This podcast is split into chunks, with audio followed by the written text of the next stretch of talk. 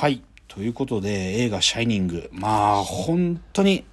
ホラーの最高傑作であるんだが、まあ、出てくる作り手たちの登場人物が癖が強すぎちゃって、ごちゃごちゃごちゃごちゃいろいろしてるんですよ。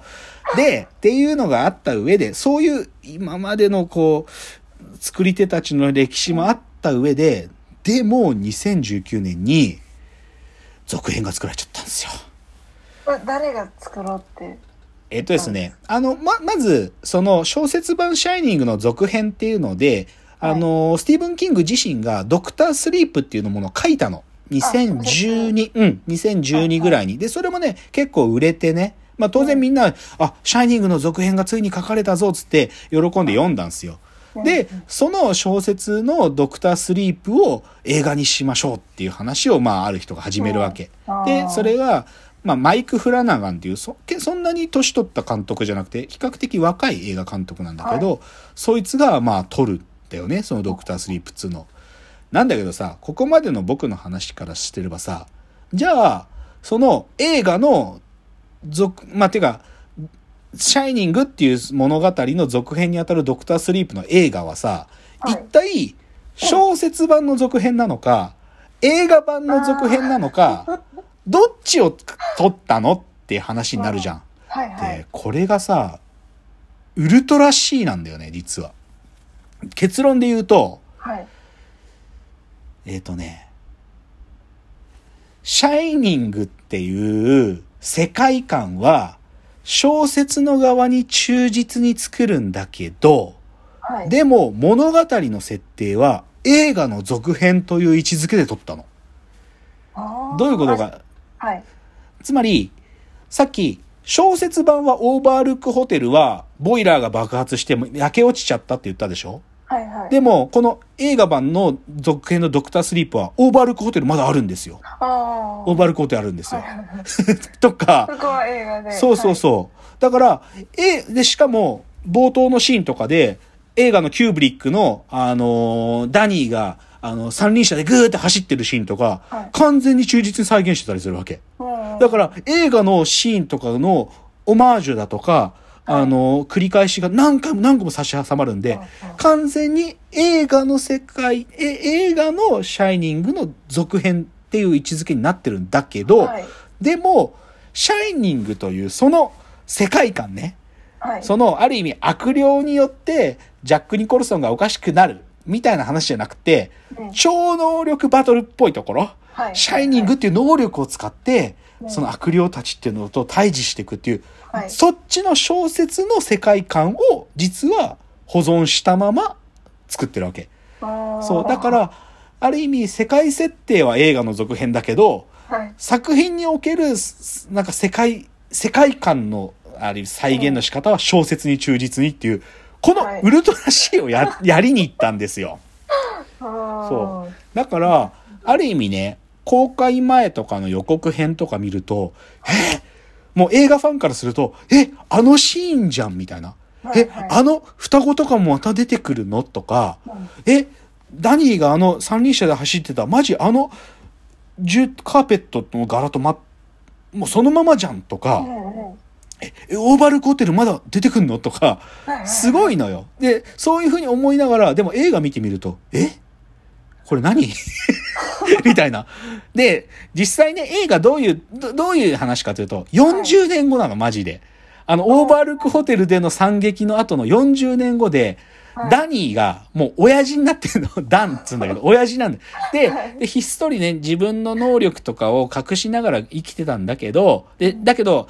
でもそういう自分のね、過去のトラウマからなんとか逃れるためにアル、アル中になってて、酒に飲み込まれてたりするわけ。なんだけど、ちょっとずつ自分の、なんていうかな、友人の助けもあって、その、まあ、過去のトラウマとか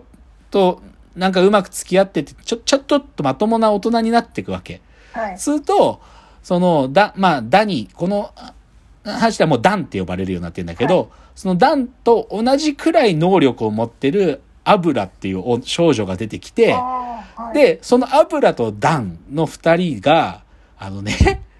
なんかね、シャイニングっていうその能力自体を食らう、なんか、ヴァンパイアみたいな集団が出てくるの。トゥルーノットっつうんだけど、その、なんか、キャンピングカーに乗って、なんかアメリカ中をこう旅してるんだけど、そいつらはそういうちょっと能力を持ってるやつを見つけ出して、そいつを殺して、そのシャイニングって能力が殺すとね、ビューって口から出てくるのよ。で、それをフューって吸って食べちゃう奴らがいて、そいつらと戦う話なの。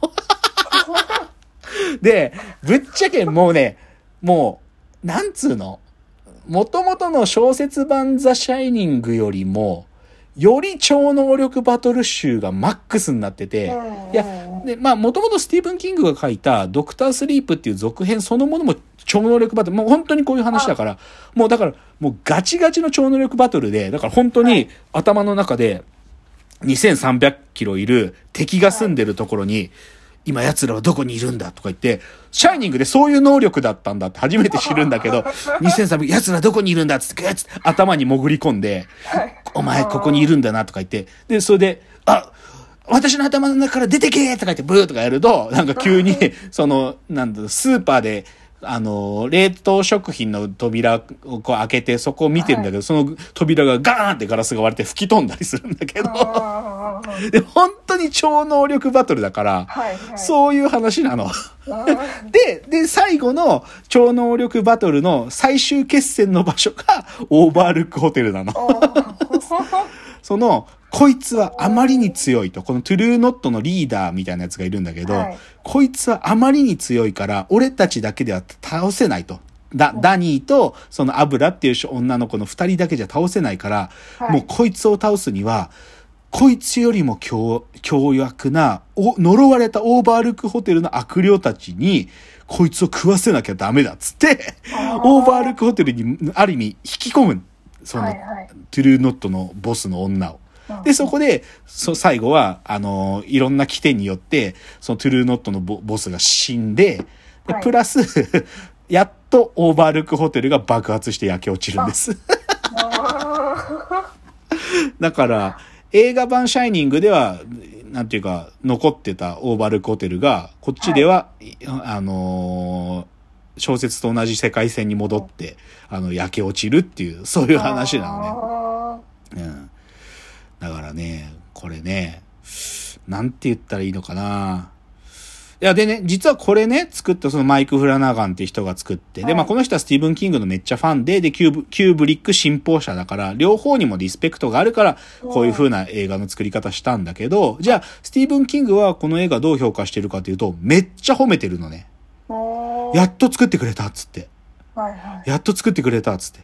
でこれが、やっとその、ダニーとかのそのトランスケ、あの、ジャジャック・ニコルソンのそのファミリーの正しい歴史がやっと書かれたって言って、大喜びしてんの、スティーブン・キングは。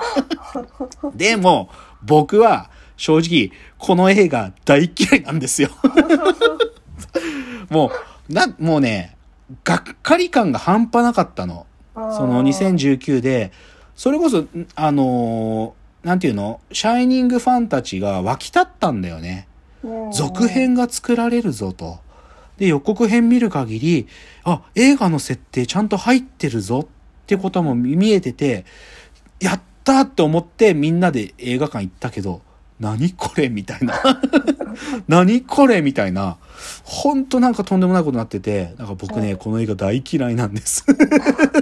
だから皆さんにお勧めするのは、僕は小説版シャイニングやドクタースリープを読む必要もないと思ってるし、あの、この続編にあたる映画ドクタースリープを見る必要もなく、とにかく41年前に作られた映画シャイニングを繰り返し繰り返し見ることを皆さんにお勧めします。本当に。それ以外にくっついてるもの全部ね、出す、なんていうか、もう、ふ必要、必要ないので、はっきり言って。でね、プラスもう一個ね、どうしようもないやつ紹介していい？これマジで必要ないってやつで、あのね、これマジ狂った作品なんだけど、2012年にね、ルーム237っていう、そのシャイニングの中に出てくる、もう、曰く付きの最悪の部屋がある。それは237号室で、そういうのをタイトルにつけたね、これね、シャイニングのマニアみたいな奴らが、うん自分の勝手なシャイニング解釈をね、考察して作っちゃった100分ぐらいのクソ映画があるのよ、ドキュメンタリーで。で、その中には、シャイニングだのキューブリック作品だけじゃなくて、他のキューブリック作品のシーンとかもいろいろ繋ぎ合わせて、このシーンは何を暗示してるとか、このシーンは何を暗示してるとか、本当に勝手な解釈をね、本当やってんのよ。うんでね、例えばね、まあこれはね、どっちかというと原作の方にもあるんだけど、インディアンの呪い説をもっと細かく検証してったりとか、うんあの、NASA の、あのーアポロ、アポロは月まで行ってない、行ってないんじゃないか説を、あの、キューブリックが暗示してるんだとかね。本当ね、本当謎の陰謀とかね、こじつけが過ぎる作品があって、これはい Amazon プライムにあるんだけどね、ね、それドキュメンタリー？ドキュメンタリー、ドキュメンタリー。もう、あの、シャイニングコアファンがね、6人ぐらい出てきて自分の考察をひたすら喋るんだけど、語る、語語る、語る。で、だけど映像自体はキューブリックの映像なぜか使わせてもらえてるから、うんえーこのシーンはとかって出てくるんだけど、はいもうね、苦痛の100分ですよ、本当に。もう僕これ最後まで見切れたことないもん、通して。うんもう、呆れ果てる。で、ゆあのー、アマゾンとかのレビュー見ても、はい国評の嵐ね、何なのこれみたいな。まあアメリカの人たちもね、愚作って言ってるんだけどね。うん新作愚作って言うぐらいで。だからね、シャイニングってね、